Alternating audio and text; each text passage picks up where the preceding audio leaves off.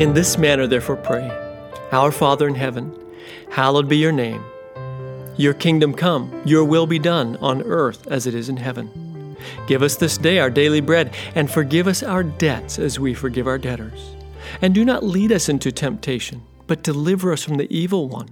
For yours is the kingdom, and the power, and the glory forever. Amen. Jesus, Matthew 6, 9 through 13. Hi, it's Nathan, and this is day 8 of 30 days of prayer. In this manner, therefore, pray. Just before this prayer, Jesus knocked out the two big prayer killers praying as a PR stunt and praying as if God were a gumball machine dispensing answers for the right number of quarters. Then he opens his heart and shares what prayer actually looks like from personal experience. We love Jesus' prayer. We often refer to it as the Lord's Prayer or the Our Father. And then it quickly becomes obvious we don't understand the purpose of this prayer lesson.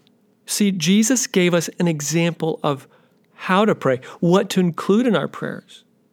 The order is helpful, but it's not magical. It doesn't even all have to be in the same order every time. And in fact, not all the pieces need to be there. But Jesus laid out the essential contents that make a well rounded prayer.